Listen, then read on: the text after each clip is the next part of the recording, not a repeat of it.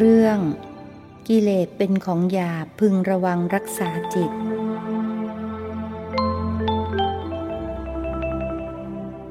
นมัตถุรัตนติยสะขอถวายความนอบน้อม แด่พระรัตนตรัย ขอความผาสุข ความเจริญในธรรมจงมีแก่ญาติสมมาปฏิบัติธรรมทั้งหลาย ต่อไปนี้ก็จะได้ปารบธรรมะ ตามหลักคำสั่งสอน ของพระบรมศาสดาอันตสมมาสัมพุทธเจ้า เพื่อความอาจหารล่าเริงในธรรม ในการทำความเพียรประพฤติปฏิบัติ นะที่เราทำความภาคเพียรก็เพื่อที่จะเอาชนะกิเลส เพื่อความพ้นทุกข์นะแต่ว่ากิเลสมันก็ มีความเหนียวแน่น ในการที่จะละ ก็ต้องอาศัย ความภาคเพียร กิเลสแปลว่า เครื่องเศร้าหมองนะสิ่งที่เป็นเครื่องเศร้าหมองของจิตใจเรียกว่ากิเลส ถ้ากิเลสเกิดขึ้นมาจิตใจก็มีความเศร้าหมอง ไม่ผ่องใส ธรรมดาจิตใจ ผ่องใส ถ้าไม่มีกิเลสเข้ามาแปดเปื้อน ฉะนั้นการที่จิตใจเศร้าหมองนั้นเพราะมีกิเลสจรเข้ามา เข้ามาผสมอยู่ในจิตใจกิเลสกิเลสนั้นมีอยู่สามระดับด้วยกัน อนุหนึ่งอนุสัยกิเลส เป็นกิเลสที่นอนเนื่อง อยู่ในคันธสันดานไม่ปรากฏตัวยันที่เราอยู่นิ่ง ๆ เฉย ๆ ดูว่า ใจคอสบายนี่ก็ที่จริงก็ยังมีอนุสัยกิเลสอยู่ ใจมันนอนเนื่องมันไม่ปรากฏตัวอยู่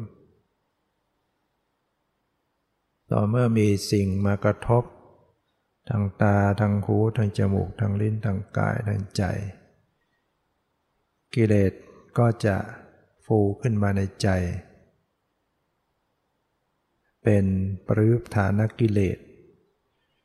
นะกิเลสประเภทที่สองนะเรียกว่ากิเลสอย่างกลาง ปรากฏขึ้นมาในใจแล้ว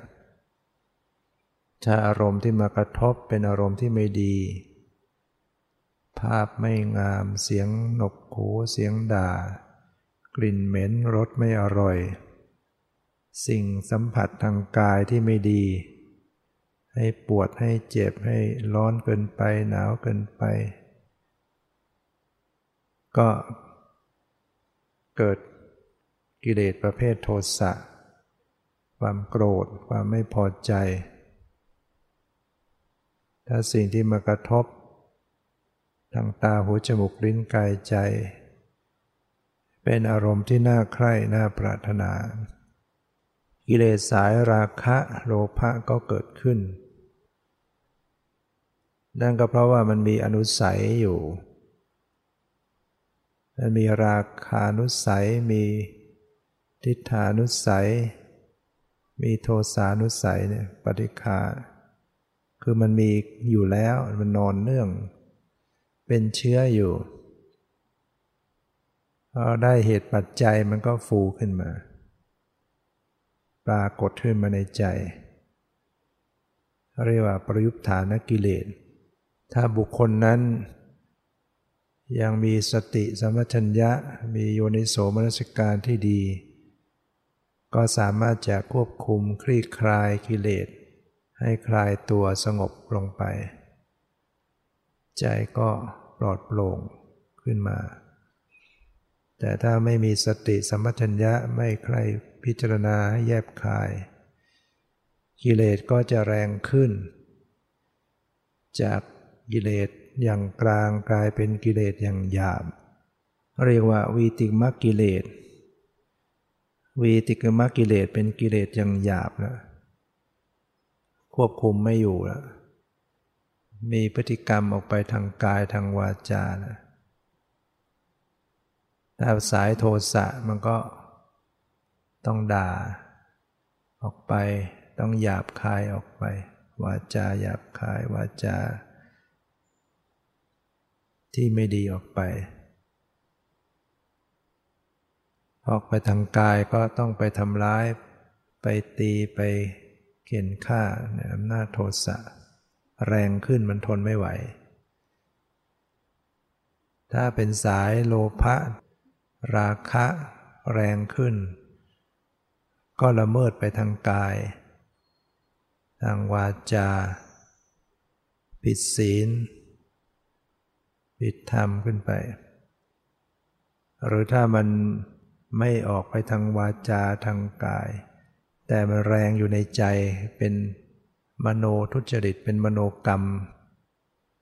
เกิดความพยาบาทอาฆาต เกิดวางแผนเบียดเบียนเพ่งเล็งทรัพย์ผู้อื่นมาเป็นของตนก็ดี อย่างนี้ก็แรงอยู่ในใจก็ตามมันก็เป็น มโนทุจริตได้เป็นกรรมได้ ฉะนั้นกิเลสเป็นสิ่งที่จะต้องละ ต้องเอาชนะ ต้องชำระออกไปจากใจมิฉะนั้นแล้วมันก็ฉุดกระชากราก ให้บุคคลนั้น ทุกไป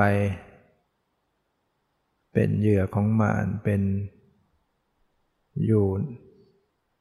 ในวัฏสงสาร เป็นเครื่องผูกของมารทุกทรมานไม่จบสิ้น ฉะนั้นในเรื่อง นี้ก็ยังมีตัวอย่าง กล่าวถึงเรื่องกิเลสเป็นของหยาบ ก็มี ท่าน ก็มีชายผู้หนึ่งในกรุงสาวัตถี ก็เป็นคนเลี้ยงโคนะต้นโคไปเลี้ยงอยู่เป็นประจำ วันหนึ่งโคมันหายไป เขาก็ติดตามค้นหาเข้าไปในป่า ตั้งแต่เช้าจนกระทั่งเที่ยง ก็จึงได้เจองัวนำเข้าฝูงปล่อยเข้าฝูงแล้วพอถึงเย็น ก็หิว นึกว่าเราจะได้อาหารจากที่ไหนเนาะ ก็เลยแวะเขานะตั้งแต่เช้าถึงเที่ยงนะหิวก็เลยแวะเข้าไปที่วัดพิสุก็เลยเอาอาหารที่เหลือนั้นให้ ให้ชายผู้นี้ได้รับประทาน เขาได้รับประทานอิ่มหนำสำราญ ก็เลยถามกับพิสุสงนั้นว่า อาหารเหล่านี้มีอยู่มากๆอย่างนี้เป็นประจำอยู่หรือพิสุก็บอกก็มีอย่างนี้แหละนะช่วงนั้นพุทธศาสนาเจริญรุ่งเรือง ราบสักการะก็เกิดขึ้นในพุทธศาสนามากมาย คนก็ทำบุญในพุทธศาสนา อาหารปัจจัยเหลือเฟือ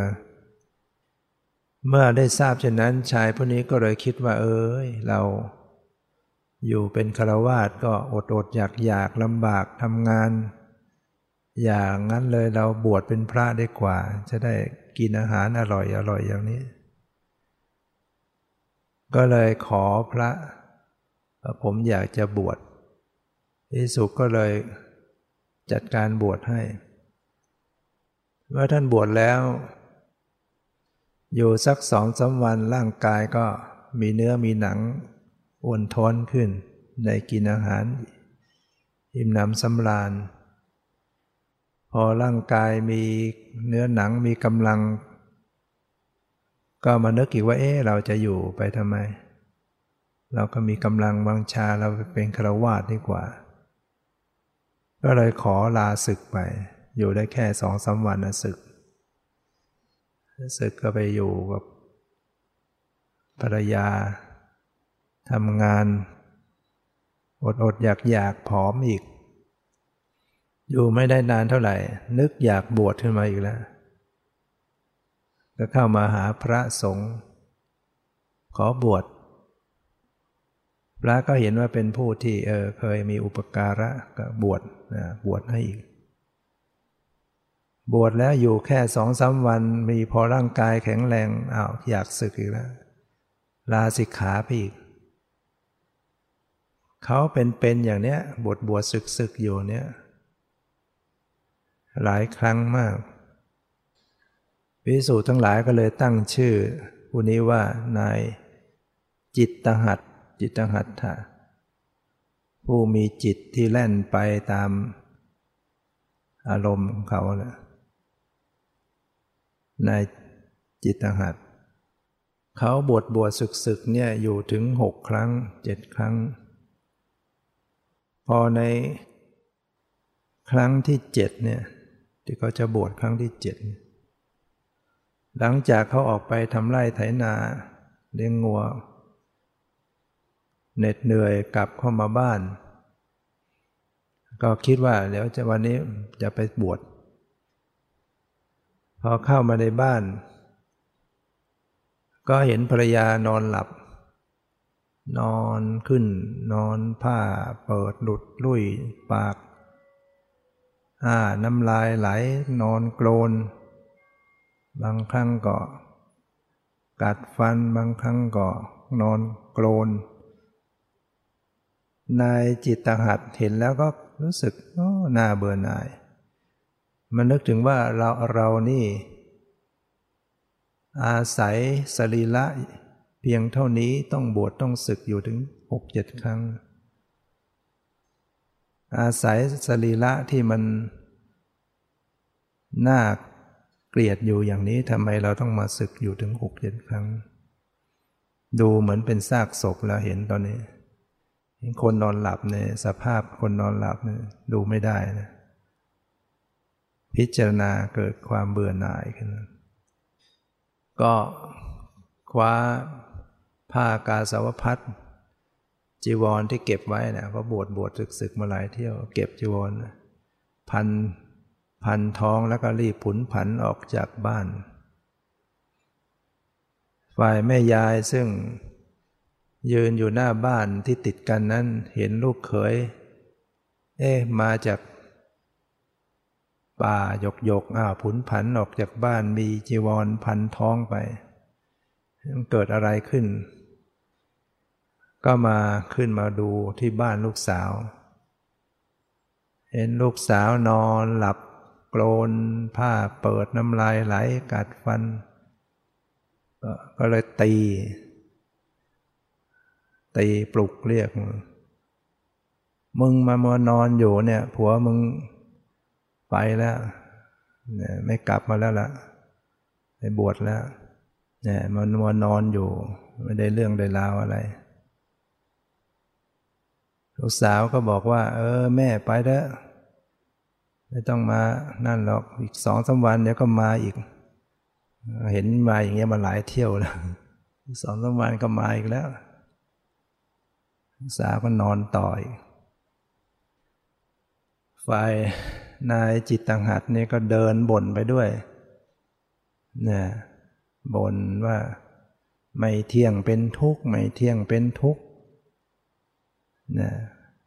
เดินบ่นไปเรื่อย ไม่เที่ยงเป็นทุกข์บรรลุโสดาบัน ระหว่างทาง แล้วคงจะได้เกิดความเบื่อหน่ายมาก เลยน้อมมากำหนดดูในตนเองก็เบื่อ เห็นสภาวะธรรมเห็นความเกิดดับเห็นความไม่เที่ยงจิตหลุดพ้น เข้าถึงโสดาบันเนี่ยแค่บ่นไม่เที่ยงเป็นทุกข์เนี่ย เนี่ยบ่นแค่นั้นนะโสดาบันเกิดขึ้น เรานี่กำหนดแล้วกำหนดอีกใช่ไหมไม่บรรลุเดินจงกรมทั้งวัน พอไปถึงวัดตอนนี้ พระก็ไม่อยากจะบวชให้แล้ว คุณบวชบวชศึกศึกจน ศีรษะเหมือนหินแล้วมีดแล้ว ไม่ต้องบวชบวชอยู่บ่อยๆแล้วเกินจะไม่ไม่บวชให้แล้ว นายจิตตหัดก็อ้อนวอนบอกเออขอให้บวชให้ผมอีกสักครั้งนะสุดพระก็เห็นว่าเป็นผู้ที่ ตอนบวชก็มีอุปการะกันก็เลยบวชให้อีก เมื่อท่านบวชแล้วท่าน ก็ปฏิบัติธรรมต่อ ที่สุดท่านก็สำเร็จเป็นพระอรหันต์เพียงไม่กี่วันนั่นเอง ฝ่ายพระก็เห็นว่า เออ ก็มาถามมาล้อนะว่า ว่าไงคุณจิตังหัด คุณควรจะรู้เวลาที่คุณควรจะไปได้แล้วนะเนี่ยนะหลายวันแล้ว คุณควรจะต้อง สมควรรู้เวลาที่คุณจะได้ ไปอีกแล้ว พระจิตตังหัดท่านก็บอกว่า การที่ผมต้องไปออกศึกออกไปนั่นก็เพราะว่า เป็นผู้ที่ติดข้องอยู่เพราะกิเลสอย่างนี้ผมไม่ติดข้องแล้ว ผมละได้แล้วจะไหนผมจะต้องลาสิกขาจะต้องศึกออกไปพิสุได้ฟังเช่นนั้นก็เอ๊พูดอย่างนี้เป็นการพยากรณ์เป็นพระหันเนี่ยอวดอุตริมนุสธรรม นำเรื่องนี้ไปฟ้องพระพุทธเจ้า พระพุทธเจ้าก็เรียกพระจิตตหัดมาเข้าเฝ้าภิกษุทั้งหลายก็กราบทูลว่าเนี่ยจิตหัดเนี่ยได้บวชบวชศึกศึกอยู่ทั้งเจ็ดครั้ง พอครั้งที่เจ็ดพวกกล่าวกับผมก็มากล่าว เป็นเชิงสัพยอกว่าถึงเวลาถึงควรเวลาที่จะได้ไปอีกแล้วมั้งทำไมยังเฉยอยู่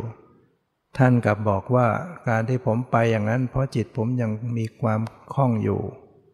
บัดนี้ผมละได้แล้ว เป็นการกล่าว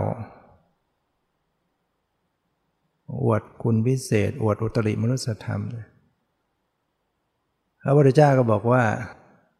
อย่างนั้นแหละพิสูจน์ทั้งหลายบุตรของเรา ในครั้งที่ยังคล้องอยู่ยังละไม่ได้ก็เป็นไปอย่างนั้น ต้องบวชบวชศึกศึกแต่บัดนี้บุตรของเราได้ ได้ละได้แล้ว ไม่ไปอีกแล้วพระพุทธเจ้าก็ยังได้ตรัสเป็นคาถาว่า ผู้ที่มีปัญญาไม่สมบูรณ์ ผู้ยังมีปัญญาไม่สมบูรณ์มีจิตไม่มั่นคง ยังไม่รู้แจ้งพระสัทธรรม มีความเลื่อมใสที่เลื่อนลอย ความกลัว ย่อมไม่มีแก่ผู้ มีจิตอันตันหาไม่ซึมซาบ มีใจที่โทสะไม่กระทบ ละบุญและบาปแล้วตื่นอยู่นะก็พระองค์ก็ตรัส เป็นคำสอนว่า การที่ผู้ที่ยังมีปัญญาไม่สมบูรณ์เนี่ยก็เพราะว่าจิตยังไม่มั่นคง เนื่องจากยังไม่รู้แจ้งพระสัทธรรม ก็ต้องเป็นอย่างนั้นแหละ ไปตามกิเลสบวชบวชศึกศึกอย่างนั้น ส่วนผู้ที่ ภัย ภัยย่อมไม่มีแล้ว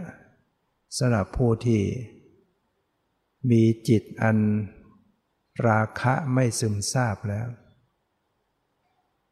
มีใจที่ มีโทสะตามกระทบไม่ได้แล้ว ก็คือจิตใจของผู้คนนั้นได้สละได้แล้วละได้แล้ว ซึ่งราคะซึ่งโทสะ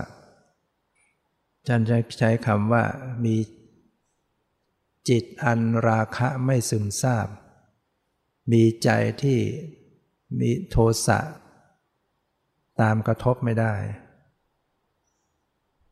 ละบุญและบาปแล้ว ตื่นอยู่เนี่ยผู้ที่สิ้นจากอาสวะกิเลสนะถือว่าอยู่เหนือบุญและบาป จิตของท่านไม่มีบาปแล้ว ไม่มีอกุศลธรรมเกิดขึ้น ตัด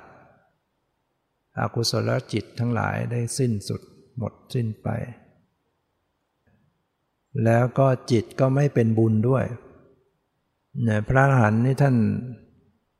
ทำความดีให้ทาน ก็ไม่เป็นบุญ รักษาศีลก็ไม่เป็นบุญ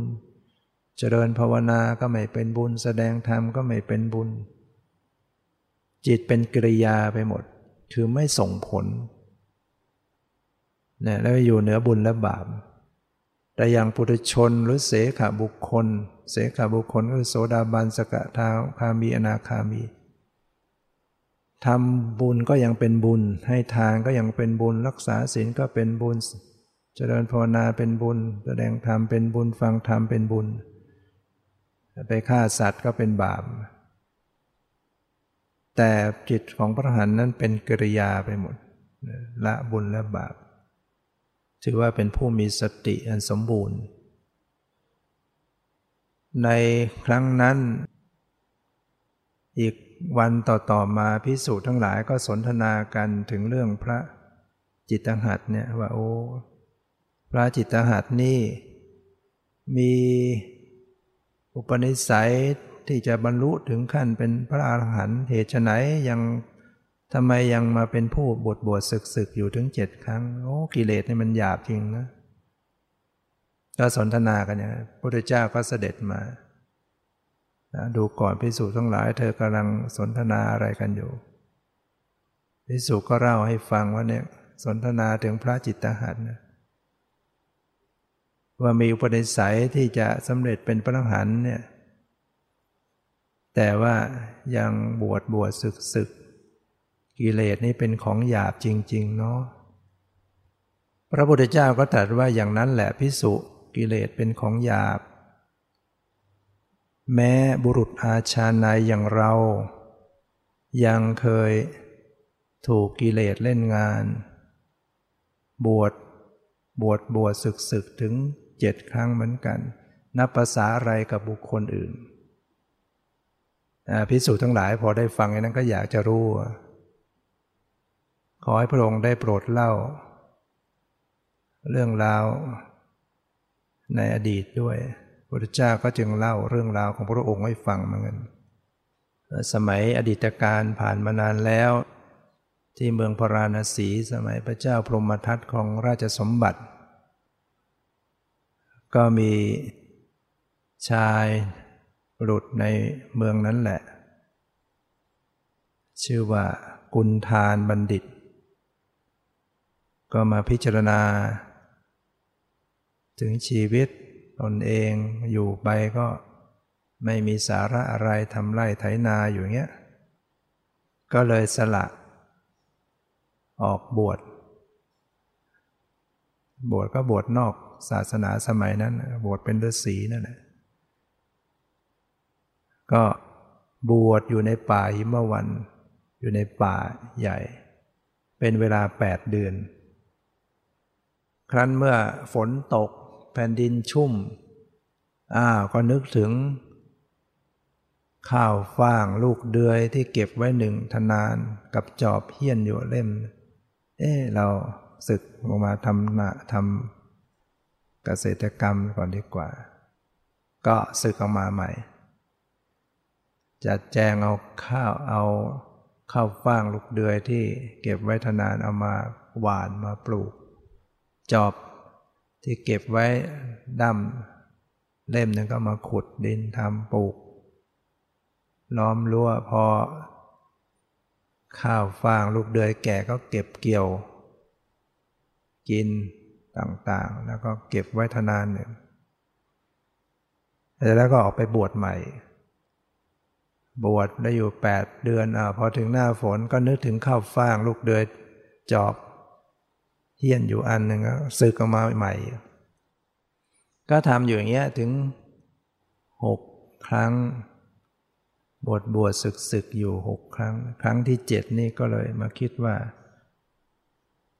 เรานี่อาศัยข้าวฟ่างลูกเดือนเพียงทนานหนึ่งกับจอบหินเฮียน ต้องบวชต้องศึกอยู่ถึงหกเจ็ดครั้ง อยากนั้นเลยเอาไปทิ้งซะ ก็เลยเอา ข้าวฟ่างลูกเดือนหนึ่งธนานั้นห่อผ้าเก่าๆผูก ไว้ที่จอบ แล้วก็ไปสู่แม่น้ำคงคาจับจอบขึ้นควงเหนือศีรษะหลับตาไว้ด้วย แล้วก็เวียงลงแม่น้ำสักพักหนึ่งค่อยลืมตามัน ที่ทำอย่างนี้ก็กลัวว่าเวียงลืมตา เดี๋ยวจำได้ว่าลงตรงไหนที่จะลงมางมอีก เกิดจะต้องศึกมางมจอบก็เลยต้องหลับตาเหวี่ยงทิ้ง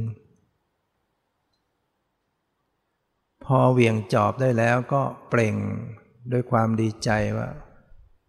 ชนะแล้วเราชนะแล้วเราชนะแล้วฝ่ายพระราชาพระเจ้าพรหมทัตซึ่งไปปราบ อามิสศัตรูอยู่ชนบทชนะมาหยกหยกมาสงสนานในแม่น้ำนั้น ได้ยินคนมาพูดว่าชนะแล้วชนะไม่พอใจ เราชนะข้าศึกมาหยกหยกยังมีคนมากล่าวว่าชนะแล้ว หันมาดูเห็นบุรุษมาหนึ่งมายืนอยู่ ก็ตรงเข้ามาถามบอกว่าเราเนี่ยไปปราบศัตรูชนะมา หยกหยกชนะเธอมากล่าวว่าชนะแล้วชนะ เธอหมายความว่าอย่างไง นี่ยกุณทานบัณฑิตก็บอกว่า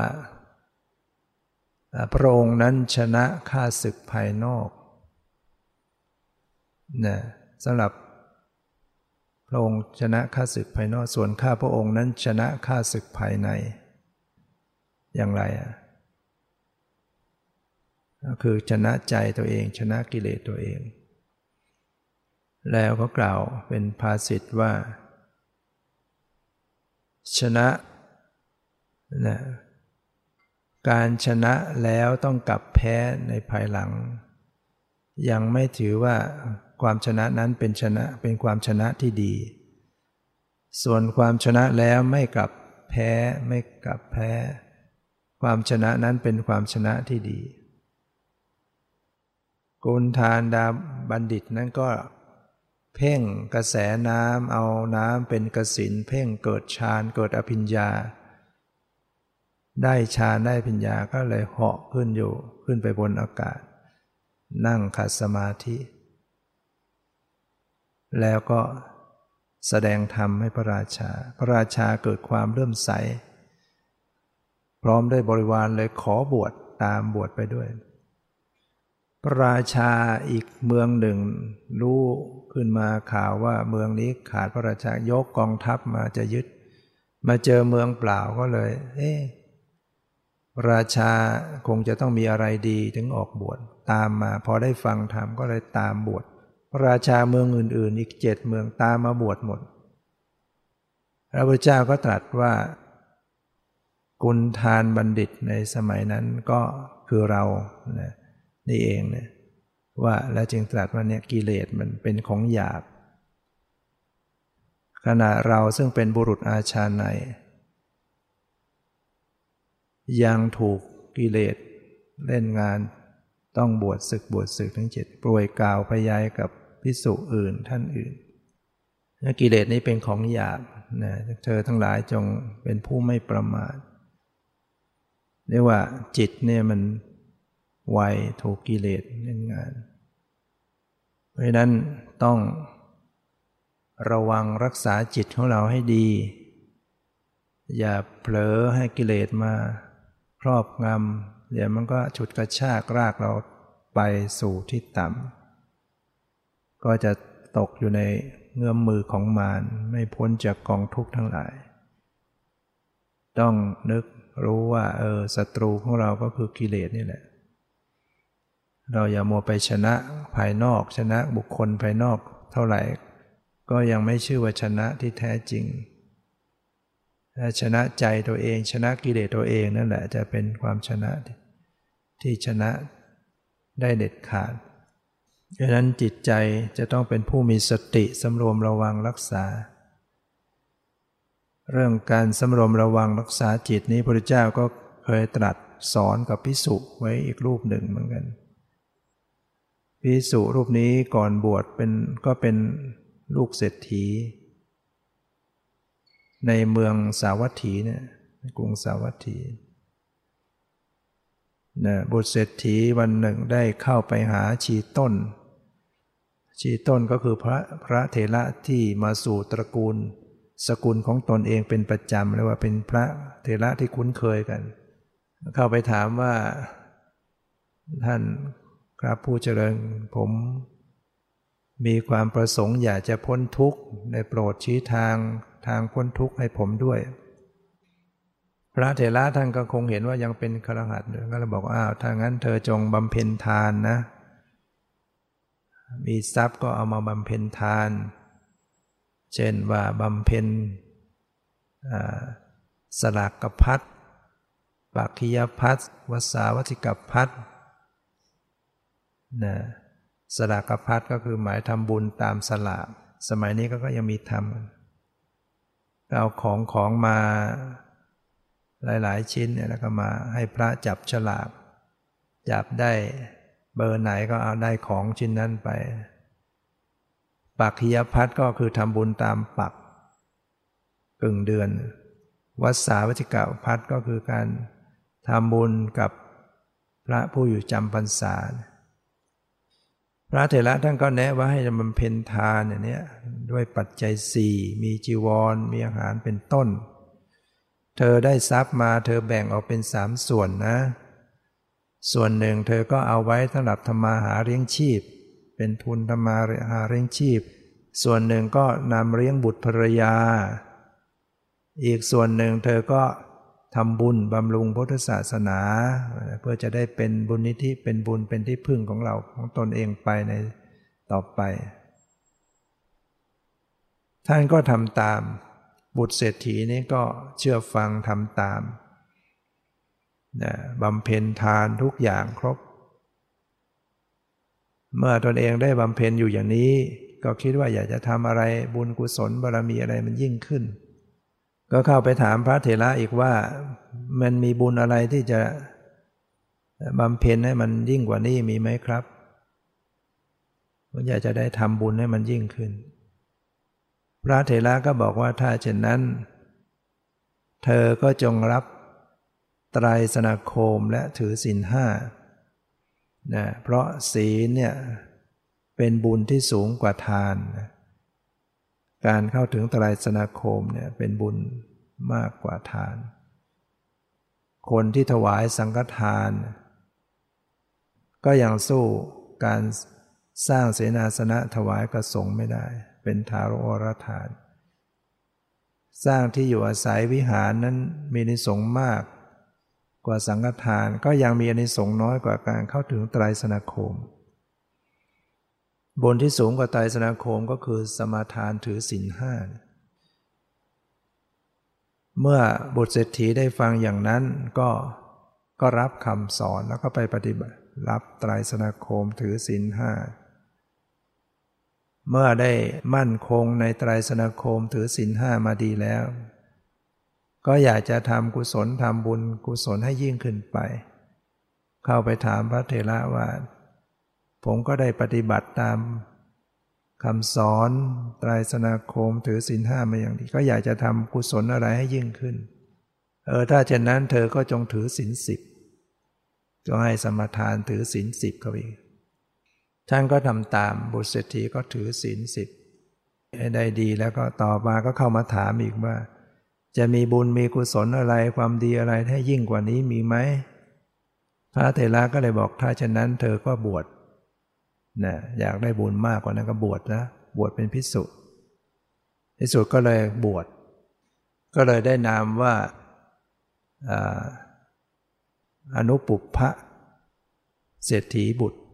อนุปุพพะก็คือการทำมาตามลำดับนะอนุปุพพะ ตั้งแต่เริ่มให้ทานบำเพ็ญเรื่องทานต่อมาก็ไตรสนาคมถือศีลห้าต่อมาถือศีลสิบจนได้มาบวชถือศีล227 ข้อ มีอุปชาทรงพระพระวินัยปิฎกมีอาจารย์ทรงพระอภิธรรมเป็นผู้อบรมสั่งสอน เมื่ออนุปุพาเศรษฐีบุตรบวชแล้วเข้าไปหา อาจารย์อาจารย์ก็ชี้แนะว่าอย่างนี้ควรทำอย่างนี้ไม่ควรทำอย่างนี้ทำไม่ได้ผิด อย่างนี้จึงจะทำถูก เมื่อมาหาอุปชาอุปชาก็ชี้ว่าเป็นพิสุนั้นต้องเว้นนะ อย่างนี้เป็นอาบัติอย่างนี้ทำไม่ได้นี้ทำแล้วขาดจากความเป็นพระอย่างนี้อาบัติหนัก ที่สุดก็พระอนุปุพาจิตตะ อนุปุพะ เศรษฐีบุตรนี่ก็รู้สึกว่าโอ้ยบวชนี่มัน นึกว่าจะพ้นทุกข์ที่ไหนมันยิ่งทุกข์กว่าเก่า รู้สึกว่าทำอะไรมันก็จะผิดไปหมด เหยียดรู้สึกว่าจะเหยียดมือไม่ได้แล้วเนะจะทำอะไรก็ดูมันจะเป็นอบัติไปหมดไอ้นั่นก็ไม่ควรอันนี้ก็ไม่ควร เลยรู้สึกท้อใจลำบากใจ รักษาไม่ไหว มันผิดไปหมด ก็เลย จะศึก แต่ก็ยังไม่กล้า ทนอยู่ไปก่อนในสุดก็ผอม ซีด ผอม ผิวพรรณมีหิดเปื่อย นั่งเจ้า จับเจ้าอยู่งั้น เพื่อนพิสุทั้งหลายก็เห็นอาการหน้าตารูปร่างผิดปกติก็มาถามคุณ เป็นอะไรไปดูนั่ง ยืนแฉะอยู่บ้างนั่งแฉะอยู่บ้าง มีหิดเปื่อยผิวพรรณสูบซีบ ดูเศร้าหมองอย่างนี้เป็นอะไรไป ท่านก็บอกว่าผมมาบวชเนี่ยก็คิดว่าจะได้พ้นทุกข์หรือว่ามันจะสุข มันจะพ้นทุกข์ที่ไหนมันมันทุกข์กว่าเก่า อะไรอะไรมันก็ทำไม่ได้มันผิดไปหมด ดูเหมือนว่าจะเบียดมือเหยียดขาออกไม่ได้แล้วมันผิด ก็เลยไม่ไม่มีความปรารถนาจะประพฤติพรหมจรรย์ มันก็เลยต้องทนอยู่อย่างนี้ อยากจะศึกพิสูจน์ทั้งหลายก็พาไปหาอาจารย์หาอุปชาเล่าให้ฟัง อุปชาอุปจารย์ก็เลยพามานำตัวมาเฝ้าพระพุทธเจ้า พระพุทธเจ้าก็ถามเป็นยังไงพิสุนั้นก็เลยเล่าให้ฟัง เล่าตั้งแต่ต้นตอนเป็นฆราวาสก็บำเพ็ญมาดีกุศล บวชแล้วรู้สึกว่ามันผิดไปหมด มันอะไรๆก็รู้สึกว่าลำบาก ดูเหมือนจะเหยียดมือไม่ได้แล้วพระพุทธเจ้าก็จึงบอกว่าถ้าอย่างนั้นเธอรักษาสักอย่างนึงได้ไหมเล่าถ้าอย่างเดียวนะพอจะได้ ถือศีลถืออะไรสักอย่าง พระพุทธเจ้าบอกถ้าเช่นนั้นเธอพึงรักษาจิตอย่างเดียวนะถ้าเธอรักษาจิตได้อย่างอื่นก็เป็นอันว่าเธอรักษาได้นะโอ้ถ้าอย่างนี้พอได้เลยตามรักษาจิตพระเจ้าก็เลยตรัสว่า ผู้มีปัญญาพึงรักษาจิต ที่ ที่เห็นได้แสนยาก มีความละเอียดยิ่งนัก มักตกไปสู่อารมณ์ตามความใคร่ เพราะจิตที่คุ้มครองไว้ดีแล้ว ย่อมเป็นเหตุนำสุขมาให้นะให้พึงรักษาจิต